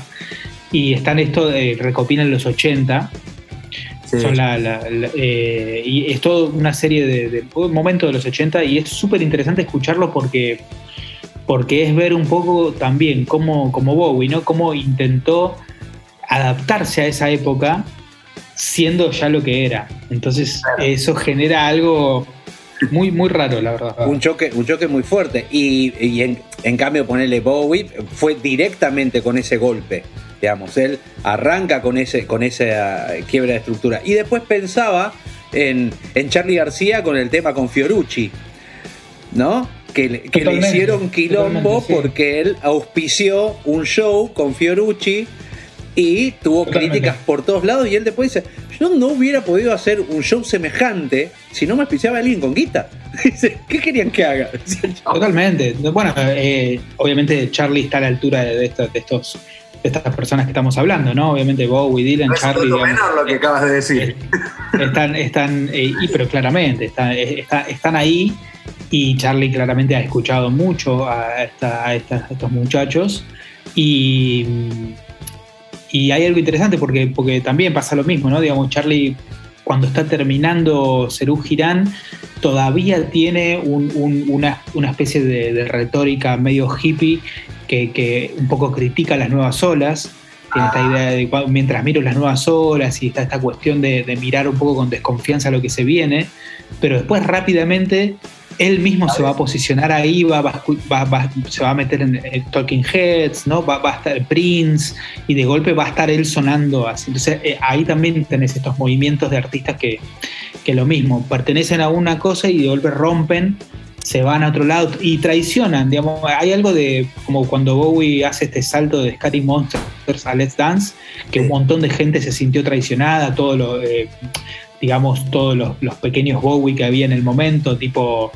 eh, eh, bueno, eh, todos los góticos y Peter Murphy, digamos, Bauhaus, bueno, todo- toda esa movida que lo tenían a Bowie como, bueno, claramente, ¿no? Era, era el, el- el- el alternativo, el tipo raro, y de golpe, imagínatelo, te aparece, te aparece así todo rubio, haciendo propaganda, haciendo medio, medio televisivo además, porque medio personaje de televisión.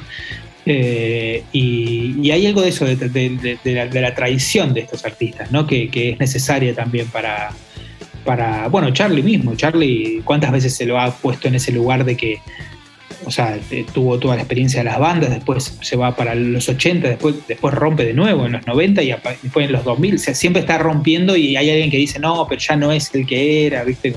Claro, claro.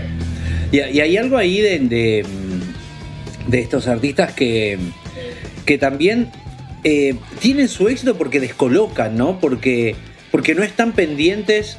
A ver, una cosa es que seas un Alejandro Sanz y estés eh, como obligado por la compañía a hacer un tema de reggaetón, ¿no? Porque es lo que está sonando.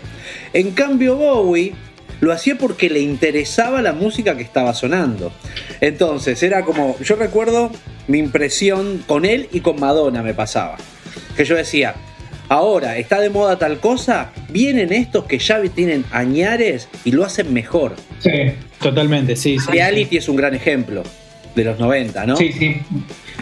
Bueno, Bowie siempre fue muy, estar mu- muy atento a lo que pasaba y en, su, en sus comienzos siempre, bueno, obviamente estaba muy atento a lo, a lo- a lo que estaba pasando y a lo que ya habían hecho algunos y él tomaba imitación, pero en un momento ya cuando se volvió una figura de peso, empezó a hacer algo medio estratégico que fue empezar a imitar a los que venían, a los que eran un poco sus herederos. O sea, por eso también se da mucho cuando él cumple 50 años en el Madison Square Garden, que están todos esos amigos y son bandas como Pixies, Claro. eh, y eh, Smashing Pumpkins, no me acuerdo si está de Smashing Pumpkins, pero bueno, eh, Robert Smith, bueno, como muchos que, que venían, que vienen después de Bowie, como mirando un poco, diciendo, bueno, yo voy a ser mejor incluso que mis herederos, ¿no? Un poco esa, eso, esa, esa, esa ambición también estaba ahí. Sí, sí, hay algo del, del- la parte del acomodarse y tomar de cada época, porque hay algo de lectura, ¿no? Eso, lo- eso es lo que también imagino yo que, que arma un artista, la lectura del tiempo en el que estás, ¿no? El tipo que tiene tantos años, y sí, si no cambiaste, y la verdad que no... Perdiste, perdiste sí, lectura. Sí, completamente, ¿no? Como, como eh, hay una pelea ahí con, con, desde el comienzo, con la idea de ser, con la idea de ser algo original o algo real o algo que ya es eso dado, ¿no? Como eso, eso no.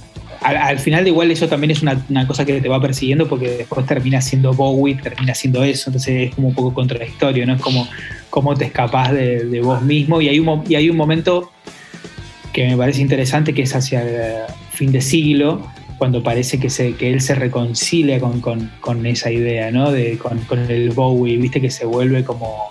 El Bowie de fin de siglo es un Bowie que parece como medio reconciliado con todo, como muy amable, hace unos shows que son como de... digamos, haciendo hits para todo, como Bowie que parece como que dijo, ah, bueno, está todo bien. Como un show Y para la golpe- tarjeta Mastercard, digamos, ¿no? Claro, como que se vuelve un, un- un- e incluso los discos que sacan esos a- en- y se vuelve como un Bowie más intimista, las canciones cambian muchísimo, Hasta se vuelven como La Next ¿Cómo? Day. Next Day. Claro, antes, antes, antes de eso, an- antes de eso, yo me refiero por eso, los del fin de siglo, ¿no? Los de los Ah. de Reality, los de vos. Claro, los- los- exactamente, los de fin de siglo, los que los que son, digamos, como después que termina esa etapa de los 90 tan rabiosa de música electrónica, ahí aparece. Me acuerdo de este último, hay uno, ahora no me acuerdo el nombre, el que él estaba sosteniéndose a sí mismo. Sí, Hours. Hours, ese otro que también vea Sí. en esa idea que decís vos. Sí. Esa idea más, más de también de storyteller, ¿no? De cancionero, de, de- más parecido a, bueno, hace incluso son discos donde hace muchos covers de ponerle de Neil Young, eh, eh, George Harrison, digamos, como que parece que se reconcilia con la época, con su historia, con, con- como más mucho más íntimo y, y tranquilo y es interesante porque después de eso desaparece Claro. después, y desaparece durante casi 10 años y, y luego vuelve a aparecer completamente distinto, lo cual lo hace más interesante aún. Claro. Contame un poco cómo. Cómo la- vamos por- sobre, sobre el libro, ¿no? Esto. eh, ¿Por qué escuchar? No, no ese es por qué escuchamos, sino por qué escuchar a David Bowie. Bien, bien, es un, es un cambio ahí de, de, de concepto. Eh, bueno, yo no es que trato obviamente de... El libro, el- no, no, no, el libro no es una cosa de, bueno, pues te voy a dar los motivos ni las razones, no, no es eso, obviamente. Eh, eso es también muy personal y cada uno es, un viaje, ¿no? Como obviamente, ¿no? Que cada uno hace ese viaje.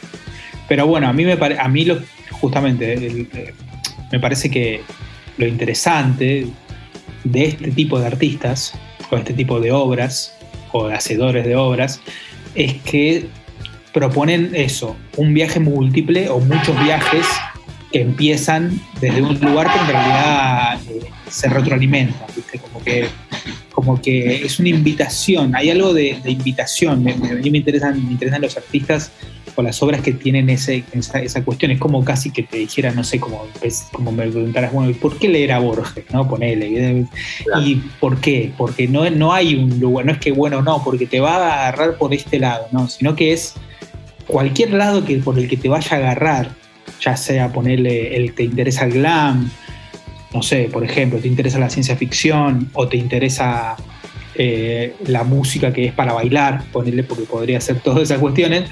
eh, eh, bueno, ahí está Bowie, en, cualquier. entonces, vos agarras de ahí y eso es algo que empieza como a conectarse, ¿no? Entonces de golpe empieza a estar todo muy conectado.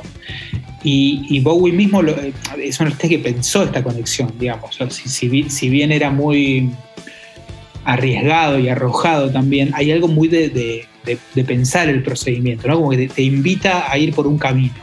Te dice, bueno, acá hay una propuesta, ¿no? Como, como, como de, de lecturas, ¿no? Como, como te dice, bueno, eh, eh, en este momento yo estaba viendo esto, estoy imitando tal, es la etapa que está más parecido a, eh, bueno, puede ser de la etapa folk, pasando por, llegando más para una etapa que, bueno, te acordás, eh, el momento hard rock, cuando con The Man Who Sold the World, que Claro. está escuchando casi medio heavy metal.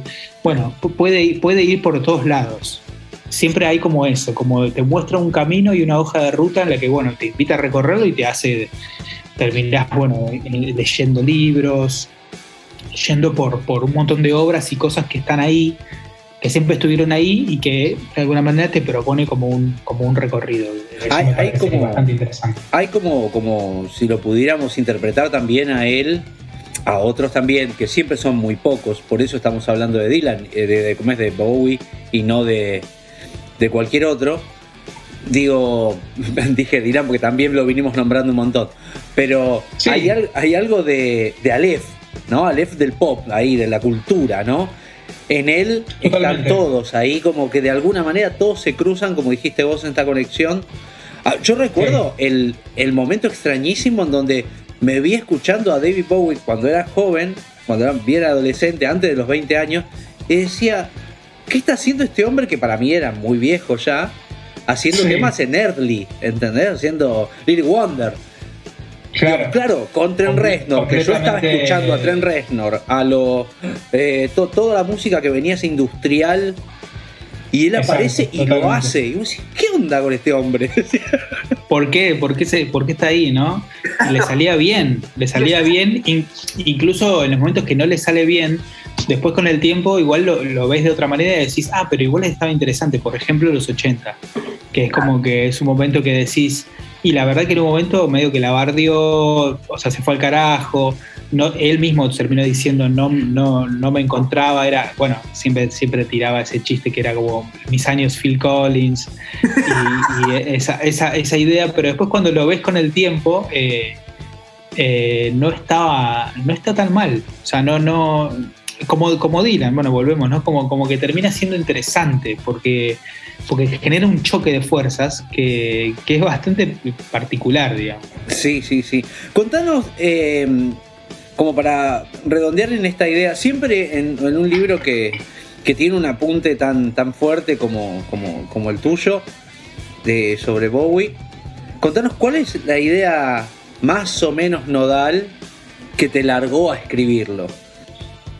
Bueno, en principio yo quería perseguir un poco más que a Bowie, quería perseguir a, a David Jones, ¿no? La idea de, Ah, de el- el- el- y un poco la hipótesis del libro es que la, se, se trata mucho sobre sus máscaras, ¿no? Porque yo te acordás que hice un, un curso, sí, sí. eh, he hecho, he hecho eh, cursos sobre, sobre, sobre Bowie, eh, sobre sus máscaras, ¿no? Sobre la idea de cada etapa como una máscara. Entonces eso también me sirvió como un pie para ponerme a ensayar la idea de las máscaras que se fue poniendo, incluso el corto ese que se llama The Mask, que es bastante iniciático en su vida, que cuando era mimo todavía, y que cuenta, es un corto que se puede encontrar ahí en, YouTube o Vimeo, en esos lugares, que es un corto de- del año 67 o 69, en este momento no me acuerdo, tengo que buscarlo en el libro, así que lo pueden comprar. este, y, y en, The Mask eh, es, cinco minutos dura y es- está buenísimo porque de alguna manera prefigura toda su obra en el sentido de que eh, cuenta la historia de un, de un, de un personaje que, que se encuentra una máscara, un actor eh, medio desconocido que se encuentra una máscara y eh, bueno, empieza a usarla y empieza a hacer, entretiene a sus amigos, entretiene a su familia, ¿no? Es todo un, es un mimo haciendo esto, ¿no? Era Bowie cuando era mimo haciendo lo de la máscara, ¿no? Y así en un momento termina siendo como, bueno, bastante conocido, ¿no? Como rápidamente le va muy bien con, el jueguito de la máscara. Y en un momento termina en el teatro, se pone la máscara, lo ovaciona en el público y al final cuando él se va a sacar ya no se puede sacar la, no se puede sacar la máscara, es la cara y muere. El personaje muere trágicamente en el escenario sin poder sacarse, ya, es, ya la máscara se convirtió en rostro, ¿no? Excelente. Esta idea de que para que, claro, es genial, que es, un- es algo tan chiquito, es, es muy loco porque va a pasar en- a, a lo largo de su, de su vida, le va a ir pasando esto. Eso es de Man Who Sold the World. Claro, eso, eso es todo, pero yo creo que es todo, es, es- es- siempre. Es totalmente, y creo que es siempre, porque de alguna forma, por eso lo, que trataba, para responder tu pregunta, digo, una de las cosas principales del libro es la idea de David Jones, que, que en realidad la primera máscara que se pone es la de Bowie. Bowie es la primera máscara. Porque él... entonces, entonces, la pregunta también es, bueno, ¿dó- ¿dónde está David Jones a lo largo de su vida? ¿no? Cu- ¿Cuánto, cuánto peso tiene Bowie? ¿Cuántos, cuántos, ¿Cuántas máscaras se terminan volviendo esa, esa asfixia? Como por ejemplo Ziggy Stardust, que en un momento él tiene que matar al personaje porque ya era demasiado. Y bueno, y cómo la, máscara va teniendo fuerzas, va cayendo. Por ejemplo, cuando él está en Berlín, ya no tiene la fuerza de una máscara, parece que está completamente debilitado y está buscando, digamos, este, un poco encontrarse con David Jones, ¿no? Porque estaba tan mal de la, máscara de- del Duque Blanco, ponerle, ¿no? Que había sido tan tremenda. Y bueno, y así todo el tiempo, la máscara va, viene, va, viene, va, va tomando fuerza y termina su vida, y eso es lo que me parece fascinante, con, con- con- con el, máximo peso y poder de una máscara, que, que es Lazarus, ¿no? Entonces, digamos, y que es la máscara de la muerte, ¿no? Es la máscara de la muerte antes de morir. O sea, lo cual, lo cual es eh, eh, bastante. eh, si no fuera Bowie, podríamos decir es algo, bueno. Eso- y- eso extraordinario. ¿Cómo, cómo se hace? Claro. Eh, Así que nada, un poco la idea esa de, de perseguir a David Jones era, era un poco la motivación de- del libro. Y después, obviamente, la- el, el tema es la fascinación. claro, La fascinación, la fascinación como tema. La fascinación como tema, no solo por Bowie, sino la de, de- de Bowie con la fascinación. Y, y la fascinación por la misma fascinación. No era, no era solamente fascinado con cosas, sino él fascinado con la fascinación. ¿no? Ese, ese Claro. Ah, me encanta, me encanta. Eso, eso es como, digamos, podría servir esto para quienes ya eh, han escuchado a Bowie, que lo siguen, como para quienes no han escuchado casi nada o solamente lo más conocido y pueden ingresar con este libro, así como me pasó a mí con, con, con Todd Haynes, ¿no? Digo, y después claro. eh, ingresar a Bowie a partir de un libro, lo cual me parece maravilloso. Y un poco es, sin duda, la idea de. Ojalá la, sí la haya logrado, un poco que la idea era esa, ¿no? Como, Claro. obviamente es un libro de una escritura muy, muy accesible, con muchas datas, con, con una propia playlist. ¿no? Ah, qué lindo. de- Qué lindo. Escúchame, eh, y dejé para el final, el tema final, que eh, siempre tuve un poco de... A ver, viste que la- la- uno llega tarde, ¿no? Uno llega tarde a los artistas que más le gustan. Digo, yo nací en el 79, o sea, Bowie ya existía en el 79. Bowie tiene la edad de mi vieja, por ejemplo. Tenía la edad de mi vieja, por En el entonces, 79, bueno, él estaba, sac- estaba sacando un, un muy buen disco que es Lodger, ¿no? Que es como el, ah, es no, la, claro, es la etapa final de etapa final de del, bueno más o menos por ahí terminando la etapa de Berlín y todo eso claro, claro, claro. Eh, el- el- la dieta de cocaína y leche, ¿no? Era. Ya eso ya había terminado un poco porque eso en, real- eso en realidad había sido en Los Ángeles Ah, un, po- claro. un poco un poco en la época del Duque Blanco él, él- él dice algo muy gracioso que era eh, me fui o sea él se fue a rehabilitar con Iggy Pop se fueron de alguna manera a rehabilitarse a curarse a Berlín dice me, me fui a, me fui a curar a la capital mundial de la heroína lo cual ¿viste? parece un, un chiste no le pegó, le pegó igual que, eh, digamos, tuvo tan mala puntería como Luca Prodan para, para sacarse la heroína y se vino a la Argentina Claro. y, se- y se hizo adicto a la ginebra. Para Ginebra, claro. Eh, no, eh, y entonces como, como ya está todo, eh, digamos, ya, ya Bowie era Bowie y bla, ¿no?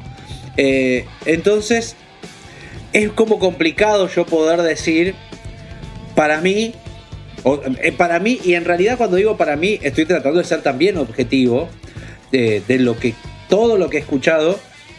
Black Star, es- Black, Black Star es el mejor. Y me han dicho, Y- eh, animate, me dijeron, Claro. animate a decirlo, porque capaz que es Claro. cierto. Me dijeron. Y sí, yo creo que comparto también. No, no, no, no hay. A ver, eh, bueno, esto ya lo, lo he, lo he dicho bastante eh, las veces que me han preguntado sobre esto, y es que yo creo que Blackstar eh, no es un disco más de Bowie. Y ni siquiera creo que es el, sea el disco final, sino que creo que es otra cosa por fuera. Ah, Para mí el, cierre, el cierre el cierre de, la obra de Bowie me parece que es eh, The Next Day, ¿no? Digamos, el, el- el- el disco, el disco despedida, ponele, ¿no? Que uno, si uno diría, bueno, a ver cómo se puede despedir Bowie, bueno, me parece que la despedida correcta es The Next Day, incluso porque, bueno, él había desaparecido todos esos años y vuelve como proyectando el, el día de mañana, ¿no? El día como pensando en el mañana, pero en realidad está acordándose, viste que ahí aparece Berlín, aparece la nostalgia. Aparte con una tapa muy sugerente donde está la, eh, la misma tapa de Changes, ¿no? Con el tapándose con el Next Day, bien berreta Sí, ahí. es la tapa, no, es la tapa de, De, Héroes. héroes, héroes, sí. Sí, la tapa de Héroes. Sí, sí, completamente. Es un, es un, es un disco que, que de una manera, digamos, re- recuerda y de alguna manera evoca el pasado, pero piensa en el mañana. Se pregunta dónde estamos ahora, que es la gran pregunta del disco. Un disco que tiene mucho de, diálogo con sus diferentes etapas. Muy, muy, muy lindo disco, muy correcto en términos de, de- de despedida, ¿no? Como decir, uh, como decís Bowie, la verdad que se está despidiendo en este disco, porque como aparece. Por eso parece, digo que Blackstar ya es otra cosa. Cuando aparece Blackstar es como que se rompe todo.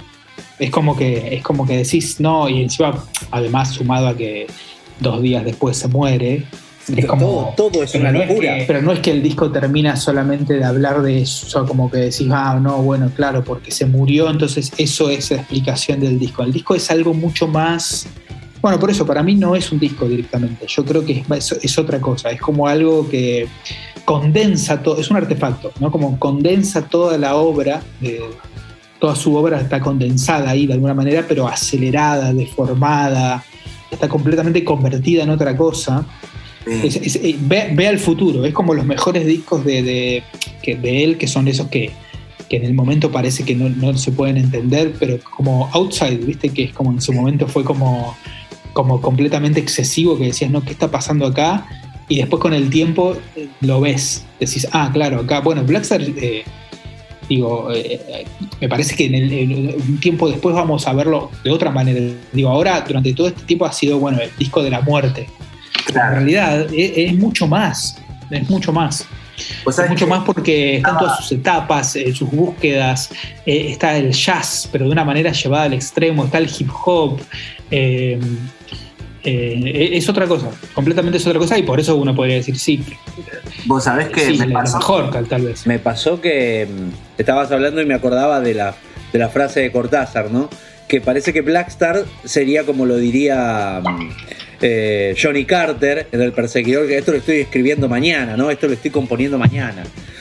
Esto lo estoy tocando Sí, mañana, sí. ¿no? Es, es como un disco que es, es como decimos, está excedido, estás a- es decir, es- no se entiende cómo se logró semejante cosa en la cabeza de un tipo, ¿no? Digo, Totalmente. escuché opiniones, eh, eh, testimonios. La banda que él elige, ¿no? Que yo sabía que él, Sí. él decía, yo no, no, no quiero nada que ver con el rock, quiero que este disco no tenga nada que ver con el rock. Una banda, una banda de jazz de ahí de Nueva York, recomendada por María Schneider, que es la compositora, compositora que, llegaron a hacer un tema juntos, una versión de, de Su, ese tema. Eh, digamos, todo, todo un- una cosa, digamos, muy. eh, no sé, así por eso, excedida y deforme, extrema, eh, y también con algo muy interesante que es como, no, no es la muerte pensada como, bueno, bueno, me despido, sino como e- es una guerra. eh, eh, Bowie tiene eso de, de, de- de estar como en una guerra, ¿no? hay, hay una, hay una tensión, hay, hay, una, hay una, una- una sensación de muchas cosas que se reúnen, hay una, ahora no me lo acuerdo muy bien cómo lo dice, pero hay una descripción muy linda de Annie Clark, ¿viste? de Saint Vincent, que obviamente es una artista muy marcada por Bowie, que dice algo así como que escucharlo a él es escuchar, digamos, algo de tensión, desesperación, angustia, éxtasis, eh, bueno, todas cosas a la vez y, y la, y la describe como la sensación de que se te da vuelta eh, la piel de alguna manera. Ah, ¿no? como, como, sí, Y, y eso, y eso es muy, viste, muy, porque es como que, como hablábamos antes, no es solamente un, un estado de ánimo, sino que son muchas cosas a la vez, viste, que es muy como, puede ser muy cósmico y muy, muy espacial y alienígena, pero también puede ser muy terrenal y muy humano, muy trágico. Claro, te tira el. eh, bueno, una de las opiniones que te digo, o de los testimonios, era del baterista que tocó con él. Dice que, claro, agarrás el primer tema, agarrás Black Star y no puedes entender lo que está haciendo esa batería. Primero, decís, ¿qué, qué, qué ritmo, qué, qué compás está siguiendo este hombre, por dónde va? Y dice que el tipo explicaba que dice, no, dice, yo seguí la partitura que me dio él. O sea, ni siquiera. Sí, sí, él no, no es que se compuso apoyó, esto. claro. Compuso esto, él compuso esto, dice. Él me dio la partitura. Sí, y me- sí. Eh, claramente te- tiene mucho, una, una, algo que un poquito, apenas un poquito explica lo, lo que le estaba, digo, que era musicalmente lo que le interesaba, era un poco lo que estaba escuchando, que luego Tony Visconti, su productor, contó un poco que era, bueno, sí, muchos, muchos recitales estos de María Schneider y de, música contemporánea y, música, bueno, eso, de diferentes conciertos de música contemporánea y mucho también, mucho hip hop mucha Claro. la escena del hip hop, Kendrick, Kendrick Lamar y un par de cuestiones ahí que, ¿viste? ¿viste? Eso está un poco todo ahí, ¿no? De una manera muy rara, pero está, obviamente, ¿no? Ah, Generó algo.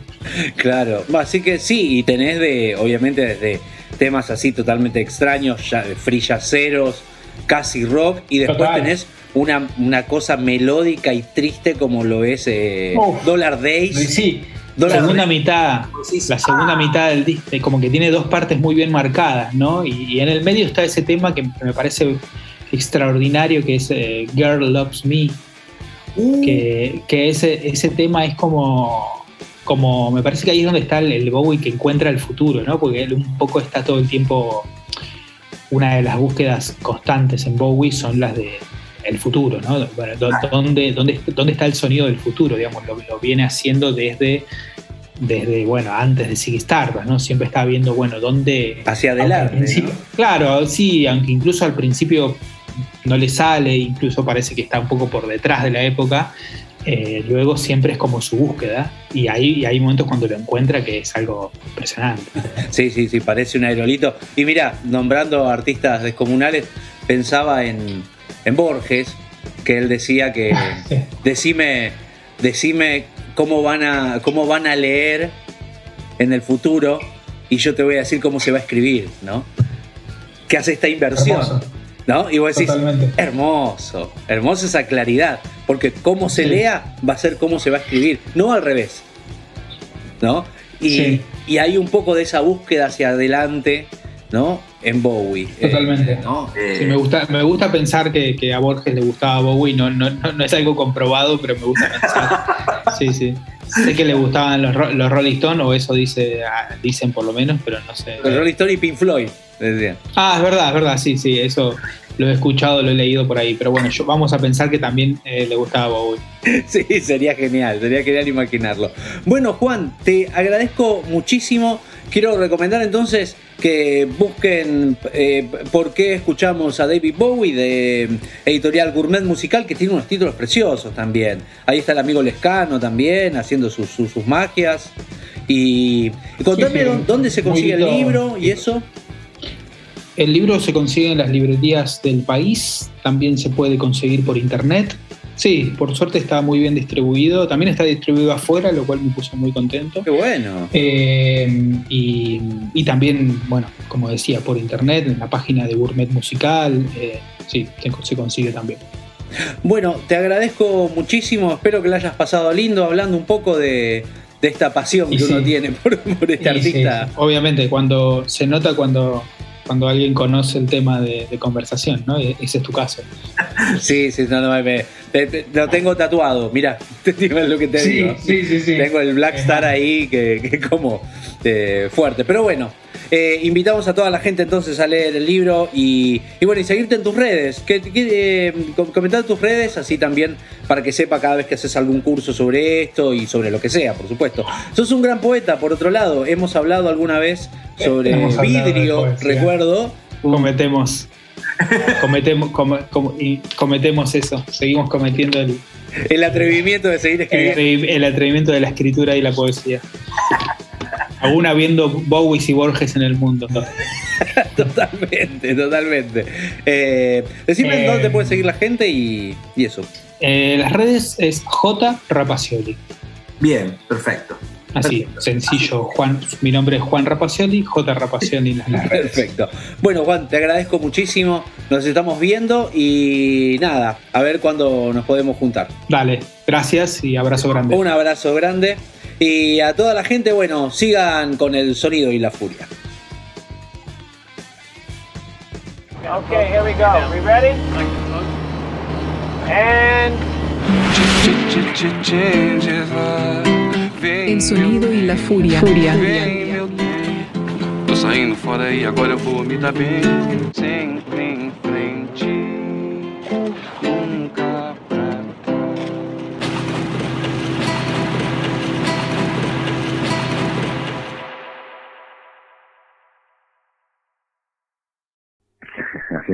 Chicos. Aguante la literatura. Te mando un abrazo muy grande.